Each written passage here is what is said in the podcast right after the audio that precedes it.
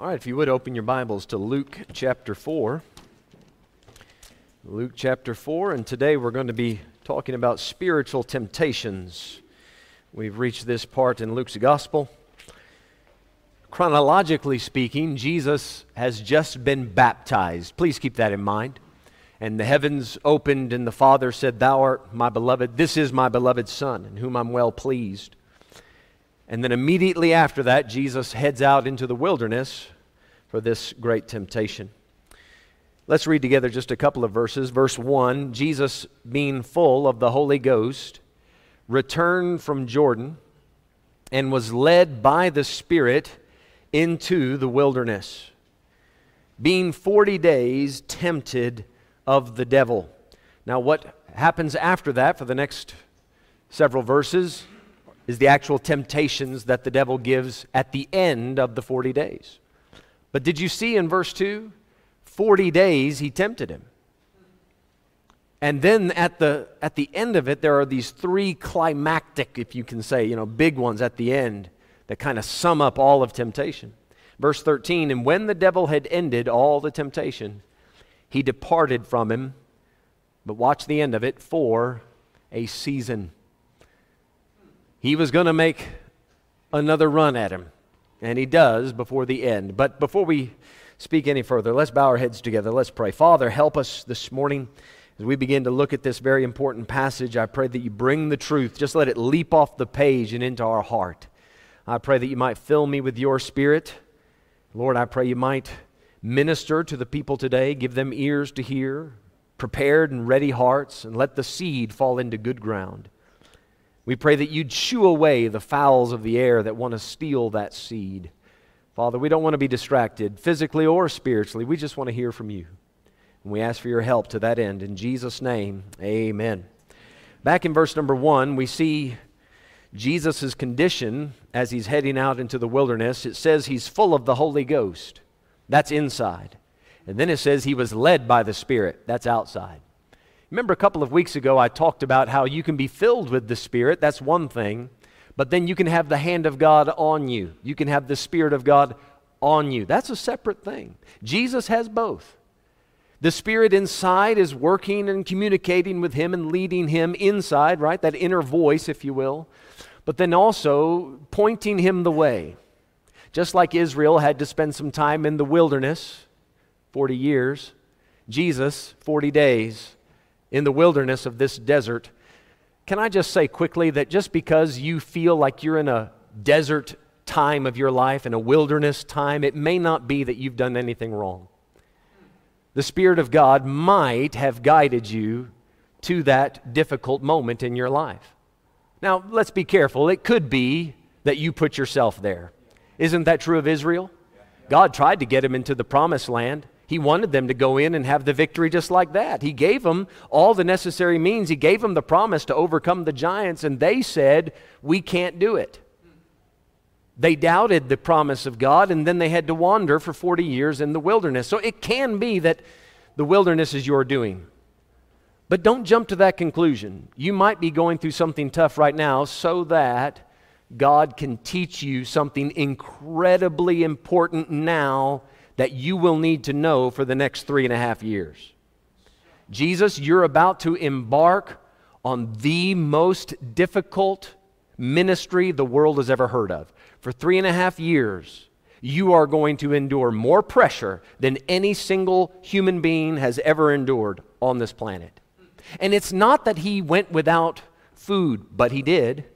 It's not that he didn't have enough to drink sometimes, which he experienced that. It's not that he didn't have a place to lay his head, he didn't own a pillow. Although that happened to him, but that wasn't the big challenge. The big challenge was not that society was not going to accept him. You know, he wasn't going to be socially popular. That wasn't the big challenge. I think we read about this at the beginning of Jesus' ministry to emphasize the real challenge. It wasn't a physical one. The battle Jesus came to fight was not a physical one. We wrestle not against flesh and blood, but against principalities and powers and spiritual wickedness in high places. The reason Jesus felt more pressure than any other person was because of the spiritual activity going on while he's trying to serve God. And I believe this shines a light on just how real that spiritual battle is. Now, it does highlight the reality of it. I hope that this morning you are made more aware of how real it is. You folks realize that what's going on this morning is not just an American talking to South Africans. You do get that, right? That, that as I'm speaking and as you're listening, there are spiritual entities moving about. You do know that. Jesus told us this. That's why we believe that. That as the sower goes forth to sow the seed, which is the preacher giving out the Word of God, that the fowls of the air are trying to pluck up those seeds, yes? And Jesus told us what those birds are. They are unclean spirits. So we must be aware of the fact that, yes, we're, we're in a building, we're physically here, but there are also some spiritual things going on in this building. You oh, Brother Mike, you know, I don't believe in all those ghost stories and all of that. Sure, you do. Sure, you do. Uh, most, and I'm not talking about the tokoloshe. I'm not talking about that. I, I, I guarantee almost everybody in this room believes in ghosts because you believe in the Holy Ghost. Amen. we, we have to recognize the reality of a spiritual world, a spiritual realm. And I dare say that it's, can I say more real? I don't know if that's the right term, but maybe it's more influential than the physical stuff. Now, it's real, but I say I don't say this to scare you and go, "Oh no, what's going on around me?" You know what this story teaches us? There's a way to overcome it. That even the most aggressive attack of the devil can be overcome. The apostle John writes it like this. He's writing to in 1 John 2 to the fathers, to older men. He writes to young children, then he writes to young men. That's me. Don't laugh. That's just wrong, Tony. Don't laugh. I'm just going to leave that joke there. I, I, I, could go a while on that. that. That's me. I'm a young man. He says, I've written unto you, young men, because ye are strong. This is written to me. and the word of God abideth in you, and ye have overcome the wicked one. He's writing this to people that are young ish in their faith, right? Like the adolescence of their faith. He says, You guys are overcoming the wicked one, but not because of your strength or zeal, because you have the Word of God abiding in you. So, uh, spoiler alert, I'm sure you know how this story goes. Every time the devil tempts Jesus, his response is to pull out the sword of the Spirit and say, But it is written. It is written. It is written. So we shine the light today on this story not to scare you, right? There's no verse in the Bible that says we should fear the devil. The Bible says we are to resist him by being steadfast in the faith. You need to know why you believe, what you believe. This is a winnable battle. We've, been, we've not been given the spirit of fear, but of power and of love and of a sound mind. The Bible will tell us how to properly think about these spiritual attacks and how to overcome them. In verse number two, as I've pointed out, being 40 days tempted of the devil. In Matthew and in, and in Mark, you read about the temptation, but Jesus fasts the 40 days, and then afterwards, these three things. Only in Luke's gospel do you get this information that during the 40 days. That's the way it's worded here. He is tempted, and then there's this culmination. There are some things we learn about the devil from this story. I don't want to spend the entire sermon on it, so I'm just going to give you the three, three things that I, I've found here. Number one, he's active. He doesn't wait until the 40 days are over. Throughout the 40 days, he's busy tempting the Lord. You know, all the way back there in Job 1, you guys remember that story where Satan presents himself before the Lord? Remember that? And the Lord asked him a question From whence comest thou? Where, where, where, are you coming from? You know what his answer was? From walking up and down in the earth and going to and fro. He's just going here and there. He's active, he's all over the place. That's Job 1, arguably the oldest book in the Bible, Job. And you know what you get in the New Testament? Almost 2,000 years later, 1 Peter chapter 5. Be sober, be vigilant, for your adversary, the devil, as a roaring lion, what does he do? Walks about, seeking whom he may devour. From Job all the way to Peter, whence comest thou? Walking to and fro, going up and down. He, it's present continuous, it's all the time. He, he, it's not that he walked or he will walk, he just walks about. He's active. Number two, he's ambitious. I learned that from this story. He goes after the big one. He's not interested in the, in the guy who's not trying to get close to God or make a difference for God. He's looking for that young man, that young lady that's trying to do something serious for the Lord. He's ambitious. For those that are backslidden, for those that don't care about the things of God, you are right where the devil wants you to be. He won't bother you. Why would he bother you? You might move. it's the one who has the hand of God on him, who's filled with the Holy Ghost, that should expect some spiritual pushback. The devil will be ambitious. And then, thirdly, I learned this that the devil is adamant. He's active, he's ambitious, he's adamant. This is to say, he doesn't give up if you overcome him today, don't think that that's the end that that's the end of that. I'll never deal with him again. We saw it in verse 13, didn't we? He departs but for a season. You know how the temptations go. If thou be the son of God, right? Isn't that how they go? If thou be the son of God, do this. If thou be the son of God, do that. Now, fast forward three and a half years. You get to the cross. And here are the enemies of Christ walking by. Here he is nailed to the cross. You know what they say? If thou be the Son of God, come down. Yep, he showed back up. He's adamant. He's adamant. He's so adamant that one day the angels are going to bind him hand and foot. Right after Jesus comes back, the battle of Armageddon, he is King of kings, Lord of lords. Paradise has been reestablished on the world. Jesus is ruling. The devil is bound for a thousand years in the bottomless pit, right? After a thousand years of peace on earth, the devil comes back out. You know what he does? He goes about to deceive all the nations again and pulls it off by and large, deceiving almost everybody and God has to rain down fire and finish him off. After a thousand years, he's adamant. He's active, ambitious, adamant. Say, Brother Mike, now I'm starting to get worried. That's why we're going to have this sermon. That's why we have this passage, so that you realize the reality of our enemy, but that we can overcome him.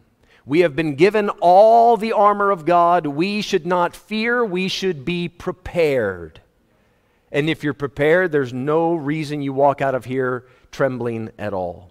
So let's look at a few things we learn from these stories. Verse 2 Being 40 days tempted of the devil, and in those days he'd eat nothing. And when they were ended, he afterward hungered. You know, it sounds as if he wasn't hungry for the 40 days, right? What? I, don't know if any of you, this is just a side note on fasting, but after you get past the first couple days, you, you really don't feel as hungry as you think you would. I'm not saying you're not hungry, but I've heard this testimony from a number of people that after a while you just you don't even worry about the food. But after 40 days, he's hungry. Verse 3 And the devil said unto him, If thou be the Son of God, command this stone that it be made bread. Right? For those of you keeping track on your outline, you can make this point one. Here's the spiritual temptation the devil is throwing at Jesus to emphasize the natural more than the spiritual. To emphasize the natural more than the spiritual. Question What's wrong with eating bread? Nothing. I know some of you are like, what is the flies? there's a problem if it's bread alone, but what is the flies? but there's nothing wrong with eating bread, correct? Especially after 40 days of a fast, it seems like this is not just necessary, but hey, you're just reward. Well done. You get the whole, you know, not just a piece of bread, but a cake or something. What's wrong with bread? Absolutely nothing. Look at Jesus' response in verse 4. He answered him, saying, It is written that man shall not live by bread alone, but by every word of God. He's quoting from Deuteronomy 8, verse 3. In that answer, Jesus is acknowledging that man does not live by bread alone. So bread is okay as long as it's not alone. And that's, that's the temptation. The devil will come in and try to get you to emphasize something that's not wrong, but it is not the most important thing, and make you think that that natural, temporary bread, that's the whole goal of life. That's the whole show. You get the bread, you win. And that's not right. That's the temptation. Satan is incredibly subtle. Listen to what he does. For most of you in this room, I believe this to be true.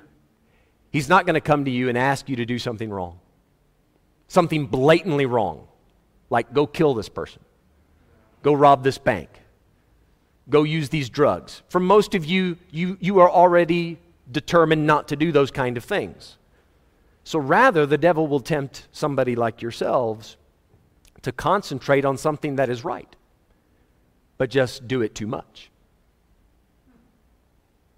You see, for Jesus, this was not, it's not wrong to eat bread unless the Father has told you it's time to fast. And when the Father says it's time to fast, His word trumps your physical appetite. That doesn't mean the physical appetite is wrong. It means God's word must be obeyed first. It gets the preeminence. Is there anything wrong with working a job? No. What about going to school? No. What about visiting family? No. What about having good quality family time here in town? I'm not talking about going out of town. Anything wrong with that? No. Having meals together? No. How about taking a lekker nap in the middle of the afternoon?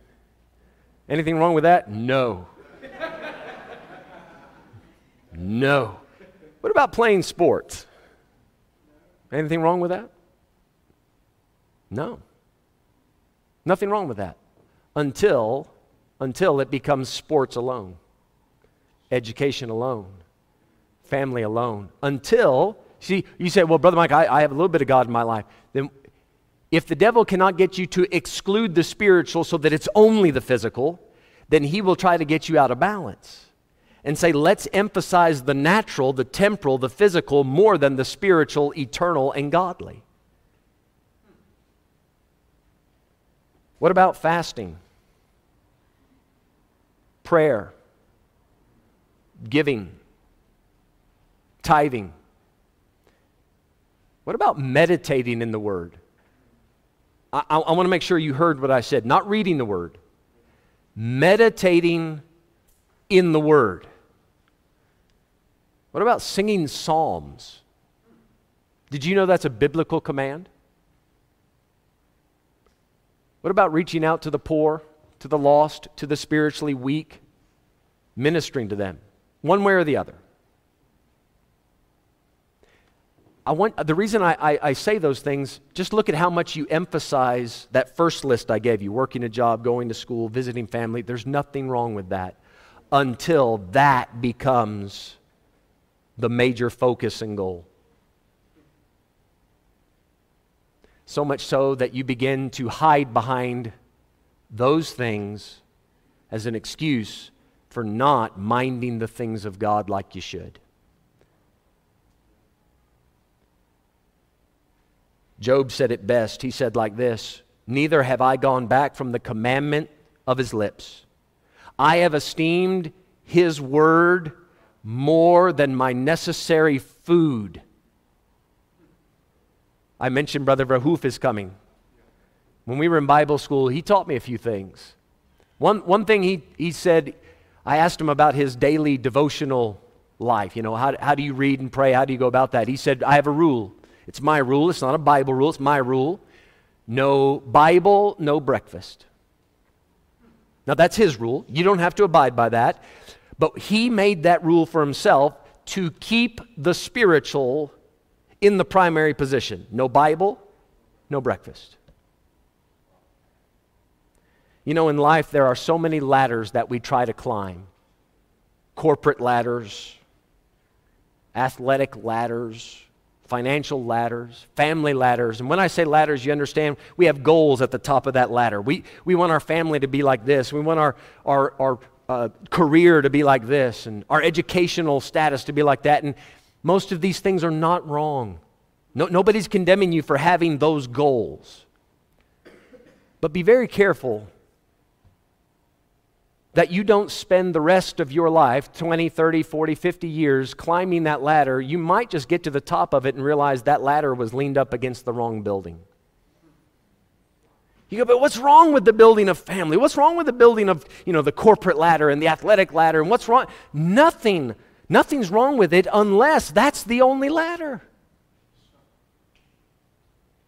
There's an interesting correlation here. How many of you remember the story of Jacob in the book of Genesis? He has the dream, and there's a ladder going up to heaven. Remember that? And in, in that dream, there's angels ascending and descending on the ladder. Remember that? You know what Jesus said about himself in John 1? He says to Nathanael, You're going to see the Son of Man with angels ascending and descending on him. That's Jesus nodding to Jacob's dream, saying, I'm the ladder. I'm the ladder. And here's what's fascinating. You hear something like this, and the devil comes and says, Oh, here's what the preacher is telling you. The preacher's telling you you can't do any of those things. You can't have time with family, you can't have a job, you can't have athletics, you can't have money, you can't have any of that. All you got to do is just pay attention to God. That is not what I'm saying. I don't want you to get this wrong. That's why I'm making it abundantly clear. This is, this is what you'll find if you'll prop your ladder up towards God, if He becomes the ultimate goal, as you climb God's ladder, as you grow in your knowledge and in your relationship with Jesus Christ, you will find that the athletics and the money and the family, all of that will fall into its perfect place. You'll get the just the right amount of time with them, you'll, you'll have the right emphasis on the money, you'll know how to spend it better, and you will enjoy all those other parts of life because God made those parts. God gave you those natural appetites, but they were never meant to be the appetite. They were never meant to take the place of the overwhelming hunger you should have for Him and for His Word. As newborn babes, desire the sincere milk of the Word that you may grow thereby.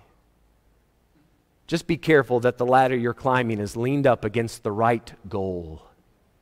One day the trumpet will sound and you'll stand before Jesus Christ. You will never again have a chance to emphasize, to, let, let me say it this way you'll never have the choice to emphasize the spiritual instead of the physical, because the physical will be done. Heaven and earth one day will pass away. This is your one chance to show God how important He and His things are to you. And the devil wants to distract you from that make sure that you know just how important every word of God is. Verse number five, let's look at the next thing.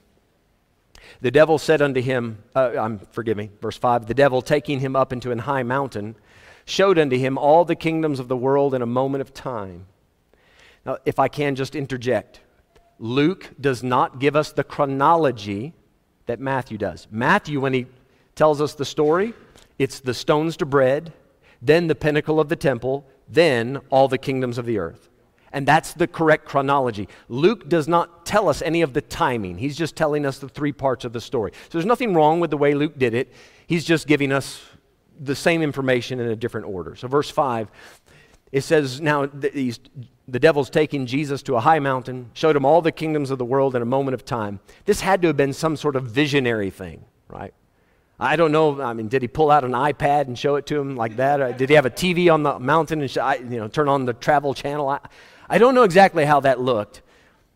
But he shows him in a moment of time, whew, here's everything you could have. Verse 6 And the devil said unto him, All this power will I give thee, and the glory of them, for that is delivered unto me, and to whomsoever I will give it. The devil make a lot of promises. Did you know he can deliver on that? He can. But the devil's not God, so don't think that just because he promised you that kind of outcome that he won't crawfish on the deal I hope you guys understand that southern reference there. He, he'll go back on the deal. It may not end up as good as you think, but in any event, verse 7 If thou therefore will worship me, all shall be thine. So don't do it God's way, just do it my way, and you'll take a shortcut to get to this desired goal. Verse 8 Jesus answered and said unto him, Get thee behind me, Satan. For it is written, Thou shalt worship the Lord thy God, and him only shalt thou serve. He said, Devil, Jesus did not argue with him about whether or not he had power to give him the kingdoms. Jesus said, There's a right way to do it. And I am only going to fear or worship and serve the Lord God. Verse number six do you realize that when the devil says, All this power will I give thee, the glory, Jesus is going to get all of that one day anyway. The Bible tells us in Revelation 11 when he comes back, the kingdoms of this world will become the kingdoms of our Lord and of his Christ. You do know that Jesus is, he's right now a prince to the kings of the earth. He's waiting. When he comes back, wins the battle of Armageddon, he is then King of kings and Lord of lords. Now, he's king in heaven right now, no doubt. But please do not make the theological mistake of thinking that Jesus is in charge of everything going on on the earth right now. Oh my goodness, do you actually think Jesus is, is causing Putin to do what he's doing? or running the South African government? Let's not blame that on him. Jesus will one day get the crown of the kingdom but it goes through the crown of thorns. You cannot have that crown of the kingdom without a crown of thorns. You cannot have a resurrection without a death. You cannot get the crown without a cross. I am all for the idea of working smarter rather than harder. The Bible even talks about this in Ecclesiastes 10 that if the, if the iron is blunt and you don't wet the edge, if you don't sharpen the edge of the axe, you got to swing harder. You got to use more strength. And then it says, but wisdom is profitable to direct. Sharpen the axe. Now you're working smarter rather than harder. I'm all for that idea, but I am not for this cutting corners idea where we make a lazy society that expects something for nothing. And I mean, this is the world over a welfare mentality has been created where we make people think they can do absolutely nothing and we owe them something for nothing. Now, I do know that, you know, secular, social, that's just how the government runs things, but can I break it down one step further? I think the problem actually starts in our homes with this something for nothing attitude. You know, the Bible says that we're supposed to train up our children in the way they should go. They should not be expecting something for nothing. They shouldn't be able to rebel against good behavior, the rules of the house, and God's word, and still get all the blessings and rewards and prizes that you give them. How many of you grew up in a home like this where if you didn't eat your vegetables, you couldn't leave the table? Any of you had that? Let's, let's see. I, keep your hands up. I want to see. I, I'm looking for something specific. Yeah, most of you are slightly older. You know, uh, it, parents, if I can speak to you just for a moment, it will help your kids leaps and bounds if you establish some rules and stick with them. And say, Boetie Sissy, you are not leaving the table until the broccoli is off the plate and not in the dog's mouth, not shoved in your pocket so that when I wash it later, it's spinning around in the washing machine. I'm talking about down the, down the hatch because they're going to scream and kick and pitch a fit. Ik wil roomijskry, ik wil. They want the ice cream, but they want the ice cream without the broccoli. Hey, brother, you want, you want the ice cream? Great. We all like ice cream. We want the glory of the ice cream, the kingdoms and all of it, man. I want the, you know, the, the chocolate sauce and the, I want the whole thing. Eat your broccoli. And, and until you do, you're just going to sit there at the table until you learn that lesson that there are some corners I cannot cut. Folks, did you know that that's also true spiritually? there, there is a temptation the devil will give you and, and, and put that thought in your head that there are some shortcuts to having a deep, true relationship with God. That if you just learn a few catchphrases and wear the right t-shirt and listen to the right, you know, Christian soundtrack, the most up-to-date, if you just, you know, pull these few strings, say the right thing, bam, it's almost like spiritual steroids. Come and get a quick injection on Sunday, woo, get worked up and but you're not you're skipping all the hard work. Sometimes you have to do a little digging and a little waiting. Sometimes you have to watch and pray. And that takes time. I heard this story years ago. Maybe you've heard it as well. A skylark. Does everybody know what a skylark is? A Skylark is a, is a bird, kind of bird. This teenage skylark is flying to school one day and he's a bit hungry, but this particular teenage skylark doesn't like digging in the ground for worms. He's a bit lazy. He likes worms. He's a skylark. But he doesn't like the digging. And as he's flying to school one day, he hears a merchant man standing on the side of the road. And this merchant man has a big box full of big, fat, juicy worms. And the merchant man is crying out on the side, Two worms for a skylark feather. Two worms for a skylark feather. And that skylark says, Two worms for just one feather? Hey, man, this is a good deal. And he flies down to the merchant and he says, say it again, sir. He said, two worms for a feather. He said, just one feather? No problem. Bloom. He takes one feather out, hands it to the guy. He gets two big, fat, juicy worms. Glunk, glunk. Flies to school. He says, man, that was a good deal. Hope I find him tomorrow because that means I don't have to dig. Because every day, you know, normally I have to dig. Night, he didn't have to dig at all, just one feather. He, the next day, he's flying to school and two worms for a skylark feather, and down he flies. He said, Man, I was hoping I'd find you again. Man, you're like an answer to prayer. What? Here, takes that feather out, two more worms, big, fat, juicy ones. Well, this goes on for several weeks. And eventually, one day, that skylark heads out. Man, he just can't fly as high as he used to. He's getting a bit plump, you know, getting that spare tire. Plus, he's losing feathers, so he can't keep himself up in the air. And he finds himself kind of dragging down the path. He can't even fly to the merchant anymore. He says, You know, one more time. I got just enough. Takes out one more. Go, go. Down they go. Man, he barely made it to school.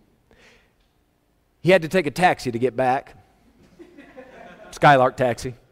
It's my story. I can tell it however I want. he had to go back to the Skylark Kolseisa. there he is. And the next morning, he wakes up and he realizes, I, I, I, can't fly proper anymore. I can barely walk down the path. Skylark feet are not meant to be on the road that much. His feet were, were bloodied and, and, bruised from walking everywhere. And he went out to the field and he dug and he dug and he dug as hard as he could and he found as many worms as he could and he put them in a box and he, he pushes that box down the path and all the way to the merchant. I mean, he is tired. He's worn out. It's a long walk because he can't fly there. And he gets to that merchant and he says, Sir, please, please, I brought the biggest box of worms that I could possibly find. Would you sell me back my feathers for these worms? And the merchant looked down and said, Feathers for worms? That's not the deal.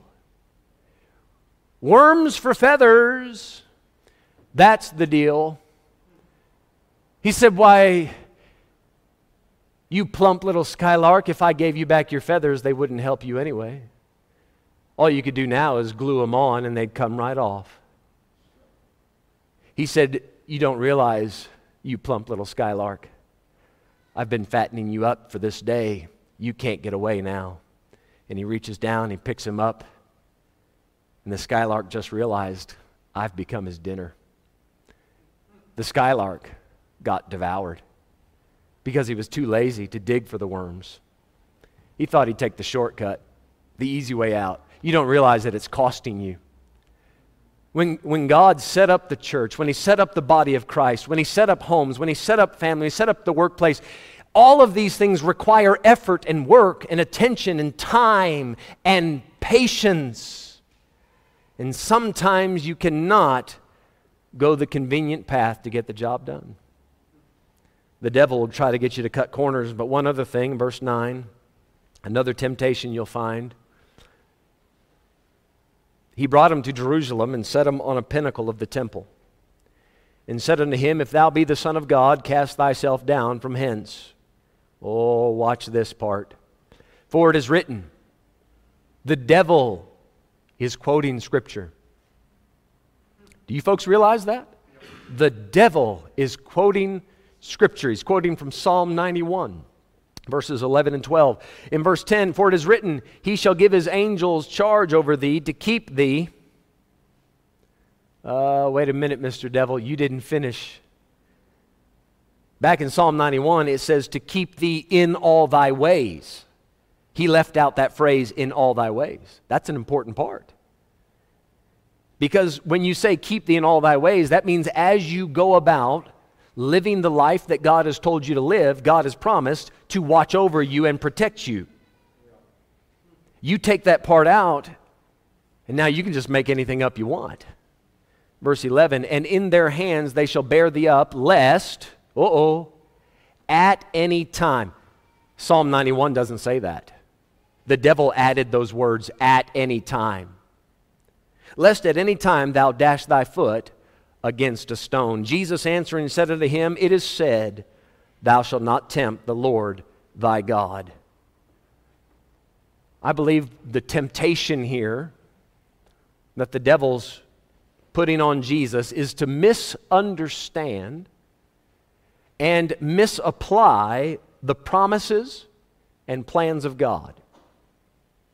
A simple way to say it is he wants to confuse you about what the Bible says and he'll use the Bible to do it.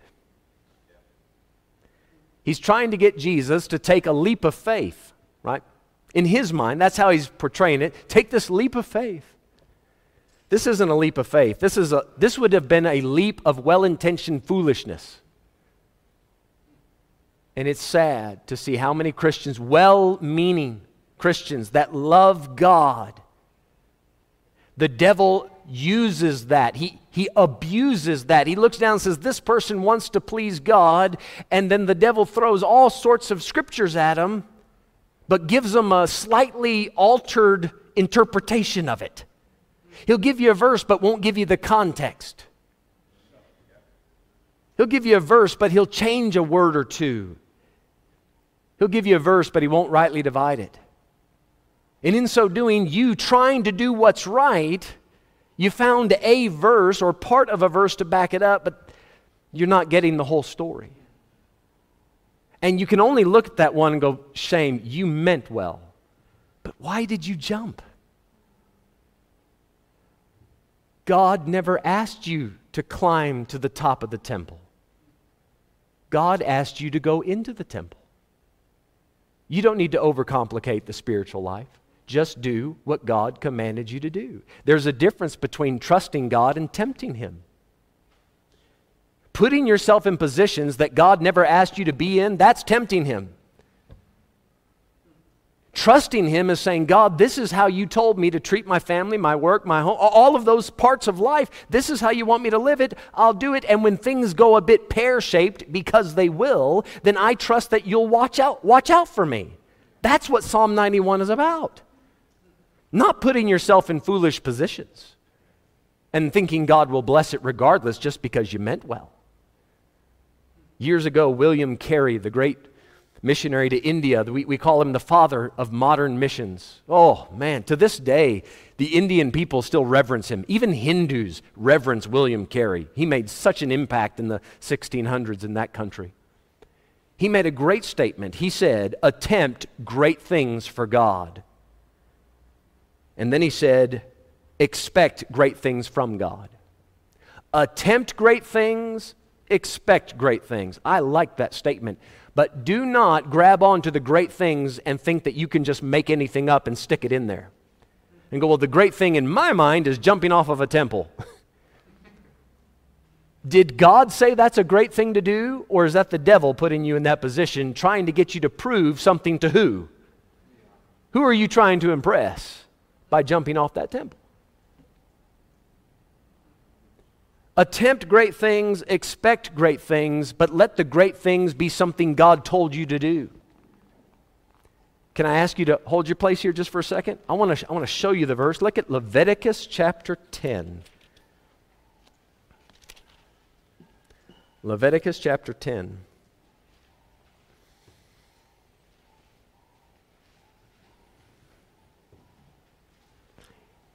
And verse number 1 is where we'll begin. But at the end of chapter 9, Moses and Aaron have offered a sacrifice and fire came down from before the Lord and consumed that offering from off the altar.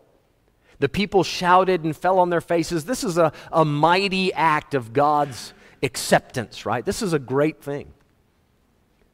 Put yourself there for a moment. You see the fire fall. This is a great thing. This, I, I want to attempt great things. I want to see God accept my sacrifice. Cain. Abel's sacrifice got taken. I, I, want, I want my fruit basket to be taken.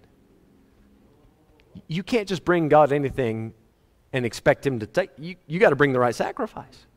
Chapter 10, verse 1 Nadab and Abihu, sons of Aaron, took either of them his censer, put fire therein, put incense thereon, and offered, look at the next two words, strange fire before the Lord, which he commanded them not.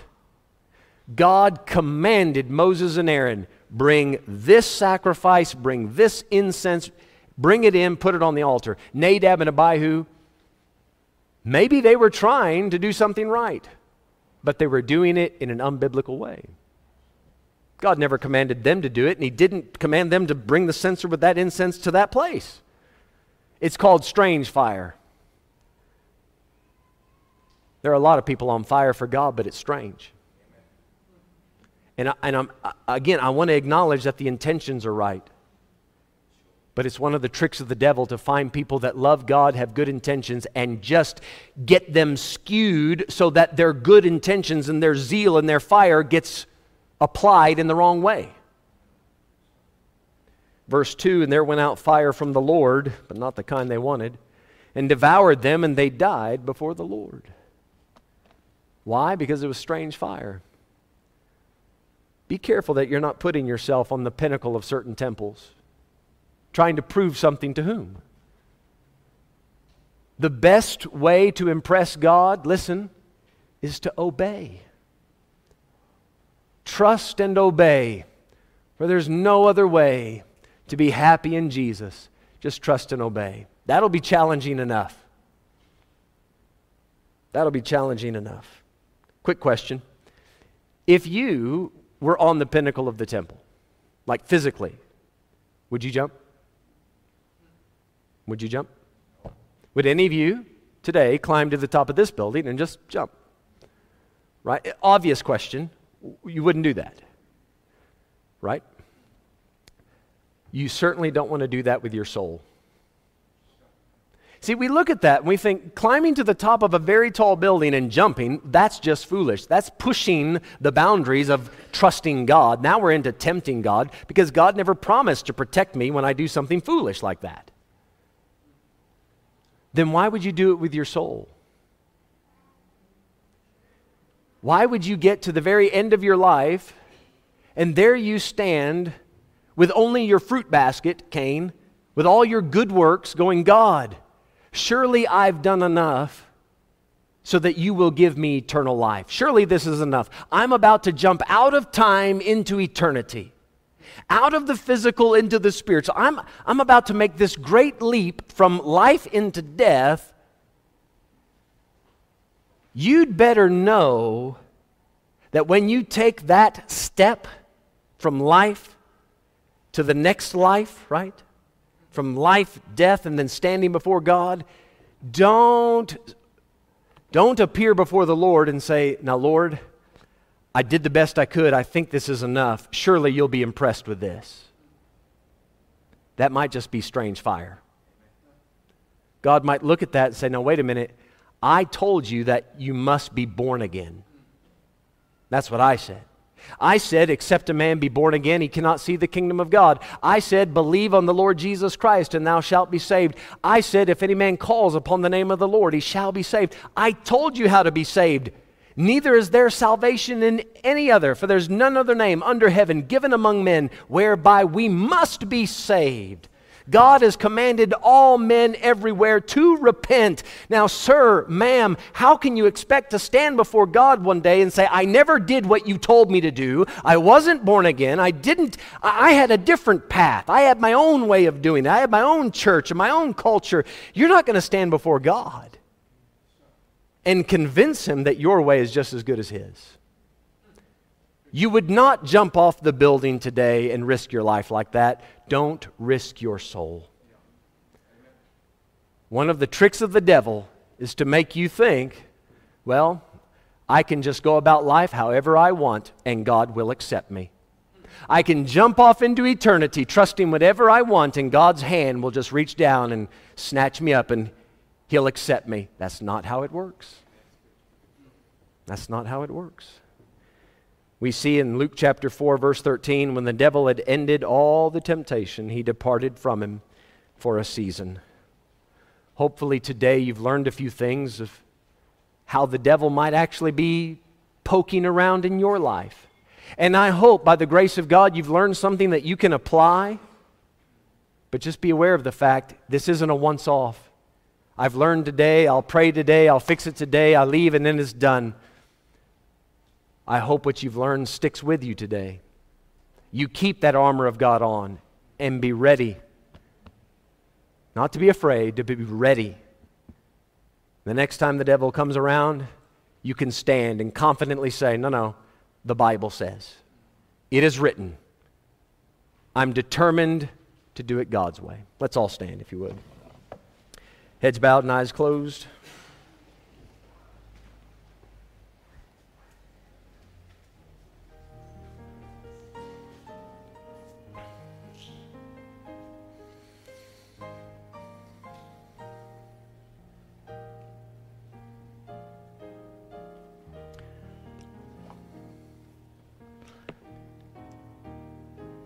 Give you a moment to think on what you've heard today and decide what you need to do about it.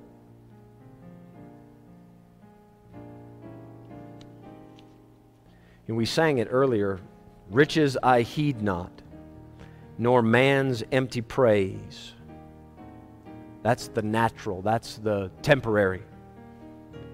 Thou mine inheritance now and always. God, you are the goal. You are the prize, not the kingdoms. I don't want to prop my ladder up against those small achievements. I'd count all that but dung that I may win Christ. That's what Paul said. Thou and thou only, first in my heart, high King of heaven, my treasure thou art.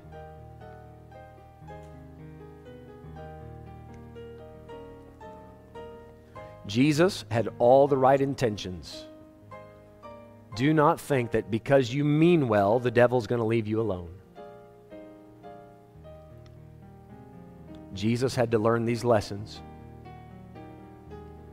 to prepare him for all the challenges that lied ahead.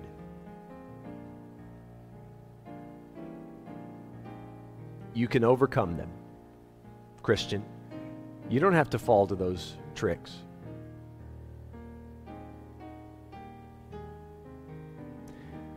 In just a moment, I'll pray and we'll close and let you guys go home. Perhaps, is somebody here today? Maybe you're on one of those pinnacles of a temple somewhere, trusting what you think God would want. You've, you've made up your version of what is pleasing to God. Maybe today you've realized, you know, I've, I have never asked Jesus Christ to save me. I've never been born again. I'm not going to embarrass you. I will not point you out. I just want to pray for you. So if that's you, would you be willing to just slip your hand up? You can do it just now. Just slip your hand up. Say, Pastor, just pray for me. I'm, I'm not sure. If I were to step off into eternity today, I'm not sure that I would be accepted by God. Anybody like that? Say, Pastor, pray for me.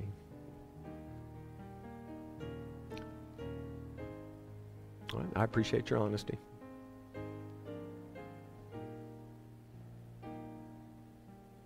Father, we know that this uh, spiritual battle is real. And Lord, we can't expect, uh, there's no shortcuts to this. We have to put on the armor and stand and fight and be ready. Father, we thank you for the great protection you've promised us. And you have promised us grace in time of need. Lord, help us to properly understand those promises and to know exactly how you want us to worship you. We want to do it right. And we pray, Lord, that if, if we've gotten off out of balance somewhere,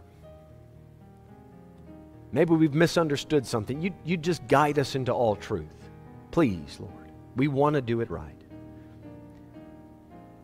I pray that, Father, you'd continue to work in our hearts throughout this afternoon into this evening. Please don't let those fowls of the air grab the seed that has been sown.